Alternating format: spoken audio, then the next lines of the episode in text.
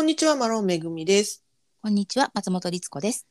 はい、えー、こちらの録音はハワイ時間の9月30日金曜日の夕方6時頃に行っています。はいえー今週起きたハワイのニュースを5つダイジェストでお届けするハワイウィークリーニュース。情報元はハワイのニュースチャンネルや新聞を参考にしています。ということで、えー9月第5週のニュース、早速行ってみましょう。はい。はい。まず一つ目。えー、3660オンザライズが閉店ということで。ね。ねいや、びっくりしました。えー、ホノルル貝向地区にある人気のレストランですね、こちら。はい。あの、な英語だと何て読むんでしょう ?3660 かな？ね、これ毎回私もうん何読むんだろうって思いながら、英語の表記でも数字で書いてあるから正しい読み方が実はわからない。わからないですね。3660 on the rise かな。3660 on the rise。えーはい今あの先週の土曜日、9月24日に惜しまれ惜しまれながら閉店ということで、えーこの閉店の理由はパンデミック中から続くスタッフ不足が問題だったということなんですって。なので、まあ、今までだったら週6日、あの、通常であれば週6日営業してたのを、もうスタッフが足りないから5日に減らしてなんとかやりくりしてたけど、まあ、それでもちょっと難しくなっちゃったっていうことみたいなんですよね。うーん。で、まあ、こちらのレストランは結構ね、ホノルルの中でも一時代を築き上げたレストランの一つですし、えーシェフのね、ラッセルさんとはい。いう、あのシェフはもうハワイのねあの有名シェフの中の一人ですから結構ね衝撃的ですし、まあ、30年ぐらいね続いたお店だったんですよね。だからちょうどあの、ハワイのグルメブームえーっと30年前ぐらいに起きたき1990年代に起きたうーんと何でしたっけ？今えっとパッと出てこない。あハワイリリリージョナルキキュュイイジーヌっていうやつハワイリージョナルキュイジーヌというあのグルメルネッサンスみたいなうんことがあったんですよね。でそこでパシフィックリム、えー料理っていうものが定着してでまあそのあのブームのねあの立役者の一人だったわけなんですよねこのラッセルさんというシェフはね。そうなんですよ。ですからまあそんな有名店がまさかまさか閉店するなんてって感じですけど、うん。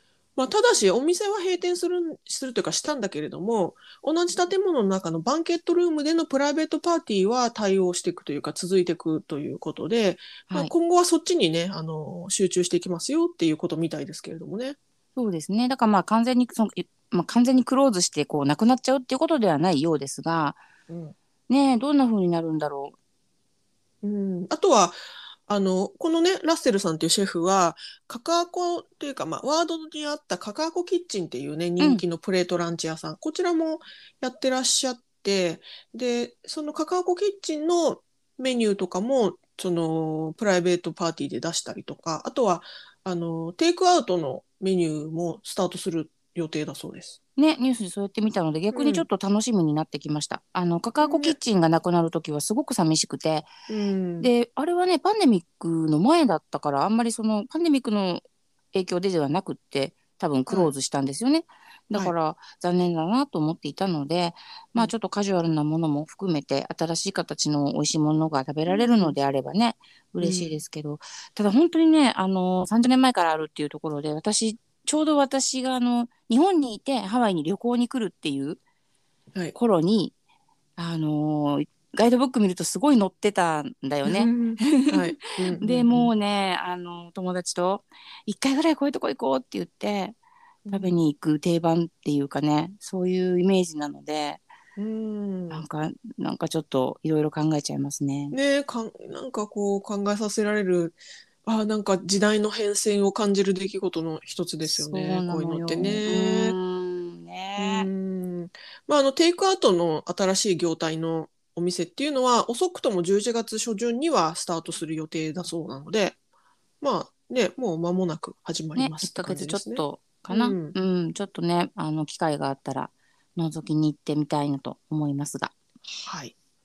ということでこちらが一つ目のニュースでした。はいはい。次、二つ目のニュース参ります。はいえーハワイの最低賃金、最低賃金が、えー10月より値上げするということ。まあ、10月つまり明日からですね。明日、はいハワイは10月1日土曜日ですから、明日よりハワイの最低賃金が引き上げられると。で、これまでは10 10.10ドルだったんですけれども、そうです1時間10.10ドル時給だったんですが、これが12ドル、時給12ドルになりますよということで、えー週40時間働く場合、月に約300ドルぐらいが、えー増加するという計算なので、まあまあかなりね、大きな変化ですよね。っていう。そうですね。うん。ぴったりその最低賃金10ドル10セントで計算して働いてる方がね、うん。もう自動的に上げなきゃいけないってなるわけだから、はい。うん。ね。で、まあ、この最低賃金の引き上げは、あのー今ね、あのー特にハワイで深刻化してるインフレ、あのーいろいろね、物価が上がっちゃって大変っていうところで、その物価上昇にあえでる、あのー住民にとってはすごく朗報なんですが、まあ、一方で経営者側ですよね。あのーうんビジネス運営してる側からしたら、まあ、商品やサービス、あの、お料理とかね、メニューとかうんそういったものの価格をもう引き上げざるを得ない状況ですよねっていう。だって月に300ドルも増え、一人にあたりね、300ドルも増えちゃうんだったら、もう大変ですよっていうことみたいねですね。うん。いや大変だし、まああのね、それだけじゃなくて、じゃあそのその人たちが上がったら、その上の人たちもちょっとずつこう上げないとバランスが取れなかったりするのかしらとか、ねいろいろ思うとね、まあね簡単なことじゃないと思いますけど、はい。うーん、まあ、この最低賃金の引き上げは、このインフレが起こるだいぶ前からもう検討されていて、ハワイでは。あの、はい決定されていたことだったので、まあたまたまタイミングがね、今こういう為替、為替というか、あの、経済状況になっちゃってますけども、もともとハワイは、あの、もっと最低賃金を、あの、上げないと暮らしが厳しいですよっていうことの、まあその緩和策として、あの、最低賃金が引き上げられるっていうことなんですけれども、今うん。回その12ドルに引き上げられますが、これあの、あくまで途中段階でして、うん。あの、最終的には18ドルになるんですよね、時給が。ね、っていうのがもうだいぶ前に発表になって、こう段階的に12から14、そして18みたいに上がっていくと。言われておりますが、はい。いやーでもねなんか本当にこれどうなるんだろうあのいいことなのか悪いことなのかもうどっちもありだと思うんですけどね。うん。うんさっきのそのレストラン大変っていうのはもちろんあるけどでもそのニュースでもあありましたけどなんか賃賃金が上がることでじゃあ働こうっていう人が増えると、まあ、先ほどのあのニュースじゃないですけど働く人がいなくてお店が立ち行かないっていう問題がもしかしたらちょっと改善するのかなっていう気もしたりとか。いやでもそう言いながらそうやって人が入ってきたら今度お店はお給料いっぱい払うんだよねとか、ね、ということはきっと値段が高くなるから私たちもそんなにまた外食が回数が減るのかなとか。もうね、うん。ぐるぐる回りでございます。ね、これあのレストランとか顕著ですけど、まあ、それ以外の例えばスーパーマーケットとか、うんうん。あのそういったそのアワリーで働いてる人が多そうな業態ってあるじゃないですか。はい。アワリーいわゆる時給で働いてる人が多そうな業態。うん、で必ずその人数がいるようなあの人数が必要な業態。っていうところはもうどうしてもね全体的に値上げせざるを得なくなるでしょうから、うん。やっぱりねなんかこう生活に直結するところがどうしてもそういったススーパーマーケットみたいなところとかレストラン、まあ、特にあのプレートランチ屋さんみたいにそのい言い方あれだけど、薄利多売っていうのかな？その元々のそのプライスレンジ、えー価格帯が低いところでギリギリで回してるようなお店なんかはやっぱすごく厳しいですよね。うん、だから今でもまだ上がる前とはいえいえ今でも厳しいので例えばあのお店が結構ランチやってないですとかあるのね。夜だけやってます。うんうんうんでそれってランチに人がお客さんが少ないっていうのもあるんでしょうけどそれより何よりもうお昼の時間に人件費をかけて人を置いておくことができない。もしくは人が集まらないっていうのにすごいよく聞くんですよ。はい。うん、あと結構人気のプレートランチ屋さんとかそれこそシェーブアイスラシェイブアイス屋さんはいとかってあるんですけど、ちっちゃなね。例えばはい。キオスクみたいなとこすっごい並んでたりするんだけど、うん。これねお店の人1人だったり2人だったりするんですね、本来だったらもうちょっといれば早いんでしょうけど多分置けないんだよね、うん。とかいろいろ思うとこれから先その需要と供給のバランスがね良くなっていけばいいけどね。うん、なんかちょっと、あの全体的にどんどん上がっちゃうだけなんじゃないかっていう気もなきにしもあらずですからね。ねえ、ねえ、で、上がっちゃうから、やっぱり人そんなに入れられないよってなって、結局行列も長いみたいな。なんか、あれっていうことにならないといいんだけどな。あと本当にその安くて美味しいみたいなお店がどんどん打撃受けちゃってそういうお店がなくなっていっちゃうとかね。うーん。うんまあなんかちょっと状況を注視していきたいですねこれに関してはね。はい、うんどうなるか。はいということでこちら2つ目のニュースでした。はい。はい、次3つ目のニュース参ります。えーこれ旅行者の方も気をつけないといけないんですが、えーマウイ島でミネラル不使ミネラル不使用の日焼け止めが、えー禁止になりますということだそうです。うんミネラルが入っていない日焼け止めはもう使えませんよってことですね。えーこれがですね、明日10月1日からこの、えー法案が施行されますということなんですって。で、えーと、この今回ミネラルを含まない日焼け止めの禁止なんですが、えー販売流通もダメだし配布も無料での配布みたいなものの配布もダメだし、えー使う側もダメ。だから全面的に禁止ですよっていうことです。なので、うん。えー例えば例えば日本とか別の場所でこういったミネラルを含まない日焼け止めを買ってマウイ島に持ってって使うこと自体がもう禁止違反の対象になりますよっていうことですね。うんうん、でこの日焼け止めの禁止に関してはサンゴをはじめとする海洋生物の保護を目的としているということでやはりその従来の日焼け止めに含まれる成分っていうのは生物にとって有害ですからあのなるべくその環境保護のために、えー生物保護のためにっていうことでこの法案が施行されると。でうんそのミネラルを含まないっていうところなんですけど、えー、とミネラルを含んでいる、えー例えば酸化亜鉛や二酸化チタンを含むミネラル日焼け止め。こちらは許可されるのでこういったものを使ってくださいねっていうことなんだそうです。なかなか難しいよね、見極めがね。うん、だからまあ一番いいのはマウイ島ではもう販売自体が禁止されちゃうからあのマウイ島現地で買って使うのがうん。一番安全だし、でしょうねおそらく。ってことですね。う。うんん、だって自分で成分表見てとかやっぱちょっと難しいと思うのでねね。でもそれ使ってる人をどうやって取り締まるんだろうね。まあどれぐらい厳密に調べていくかはわからないけどまあダメですよ。そう、ダメですよってことだよね。そうだ。んでちなみにねこれ違反すると罰金が課せられるんですってでその罰金がいくらかっていうのはちょっとニュースであの言われてなかったんでわからないんですけど、あの罰金が課せられちゃうと。でその罰金は環境保護のための特別基金に充てられますということなんです。ね。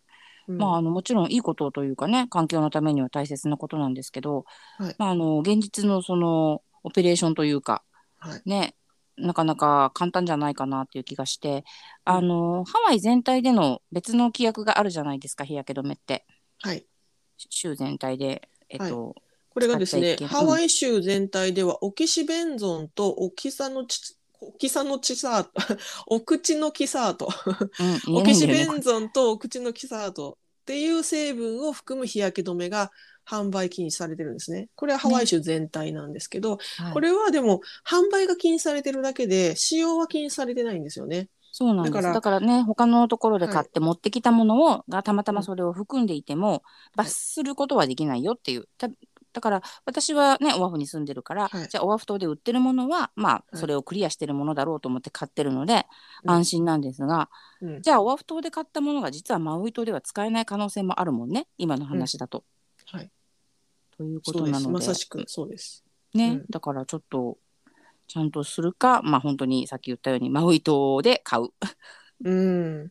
ねまあ、あの、ビーチに入る時の日焼け止めはもちろんですけれども、これ、あの、使用禁止っていうのが、例えばビーチに入らないで、普通にその化粧下地とかに入ってるような日焼け止めも対象になるっていうことだと思うので、結構厳しいなと思っちゃいますけどね。うーん。でもまあでもそっか。海に入らなくってもその消しよくない日焼け止めを下地に使っててそれをまあ要は洗った時に流れるからうんやっぱりダメなのか。まあ結局海に流れちゃいますからね。うーん、まあね。そそうなってくるともう見つけようがないあの確かにね違反ね取り締まりようがないから、まあ、気にすしなくてもいいかもしれないけど、まあ、原則的、原則的にはダメってことですよね。なるほど。なんかこう、うんマウイ島から、マウイ軍か、からはい決まっていくのって、なんかちょっと不思議といえばありますが、まあ、でも、それだけね、あの、注力してるってことですよね、環境保護にね。うん。ちなみにね、この同じ禁止令が12月からハワイ島でも施行されるんだそうです。うー。うんん。ですから、まあ、まあ、おそらくいずれオアフ島とかカワイ島とか、まあ、ハワイ全体にあの広がっていくのかなとは思いますけどもね。ですね。そうするとうんまた今ね、あの、は販売している人たちもね、もちろん、うん。ちょっといろんなことを考えなきゃいけないでしょうし。うんうんうん。おそらくなんかちょっとバッファの期間とかが取られて、そうですね。ね、行くのかもしれないですけど。はい。ということなので、あの、マウイ島にね、行かれる方はお気をつけくださいということです。はい。こちらが3つ目のニュースでした。はい。はい。次、4つ目のニュース参ります。はいえーハワイで航空機のレーザー光、レーザー光攻撃が増加してるんですって。レーザー光攻撃ってなんだって感じですけど、はい。いわゆるその夜間にあの空を飛んでる飛行機に対して地上からレーザーの光を当てる当ててこう攻撃するというか、まあ、いたずらするっていうそういった行為が問題となってるんですって。ねこれ不思議。何のためにそんなわけのわかんないことするんでしょうか？まあおそらくたやってる方はただの悪ふざけなんでしょうけど実はちょっと悪ふざけでは済まないぐらい実はすごく深刻ないたずいたずらというか犯罪行為なんですって。えっ、とね、航空専門家のピーター・フォーマンさんという方がニュースでコメントされてるんですが、ひ人々はこれがどれほど深刻かを理解する必要がありますと。えうんレーザーからしあの放射される明るい光が夜間のパイロットの目を恒久的に損傷すると。それだけでなく一時的な失明を引き起こす可能性がありますということなんですって。うん、さらにその地上から届く光ってことは離陸もしくは着陸の直前なわけですよね。うん。うん。近いってことね。はい、あの空港に近いからあの、ね、陸から届く光なわけで,、うん届うんでその離陸と着陸が最も重要なタイミングなので、えー論理あの理論的に考えて事故を引き起こして何百人もの命を失う可能性すらありますと。えーこれめっちゃ怖いじゃんっていういやことで本当。そうですよ。だってねもう本当にさ全員の命を預け預かってるパイロットさんがさいきなり目くらまし食らうわけじゃん。うんで見えなくなっちゃったらね。ってなってね、うん見えなくなってその飛行機がもしもね墜落したら、うんでもとんでもないことですよ。うんハイジャックにそれで近いぐらいの犯罪だよ本当にそれでそのやめてとかも言えないですしね距離的に。そうだよね遠いからね。うんだしその光を遮ることもできないじゃないですか見なきゃいけないから、うん、どこに降りていくかとか。ねなんかね逃げ場がないから、本当にだから本当にな何のためにって思っちゃう。はい。これね、実際に最近ですと、近々ですとね、今週水曜日の夜10時過ぎに、ホノルル空港のすぐ近くのサンドアイランドからレーザー攻撃があったんですって。で、まあこれがですね、ホノルル空港からの離陸したばっかりのとこだったシアトル行きデルタ航空便が緑のレーザーで照射されたということで、あのすぐに警察駆けつけたみたいですけどもね、サンドアイランドに。うんうんただし、今回は逮捕には至らなかったということなんですが、あのこの航空機にレーザーを向けることは連邦犯罪なんですって、えーとうんアメリカ全体の法律の犯罪法律違反になるから、うんうん最大5年間の懲役刑が課せられると。なんか結構重い罪ですよね。いや本当にだから本当に意味わかんないんでもう絶対やめてください。うん、であのホノルルで増加してるんですってね特に。でなんだろう？わけわかんない。でね今年の1月から8月までの間だけでもハワイではハワイ全体で99件のレーザー攻撃が報報告されてるんですって、まあ、99件自体も結構多いですけど、うん、まあ、そのほとんどがホノルルで発生しているということで。なんだろうそれ。うんちょっとそのレーザー的なやつ販売禁止にしてほしいぐらいですけどね。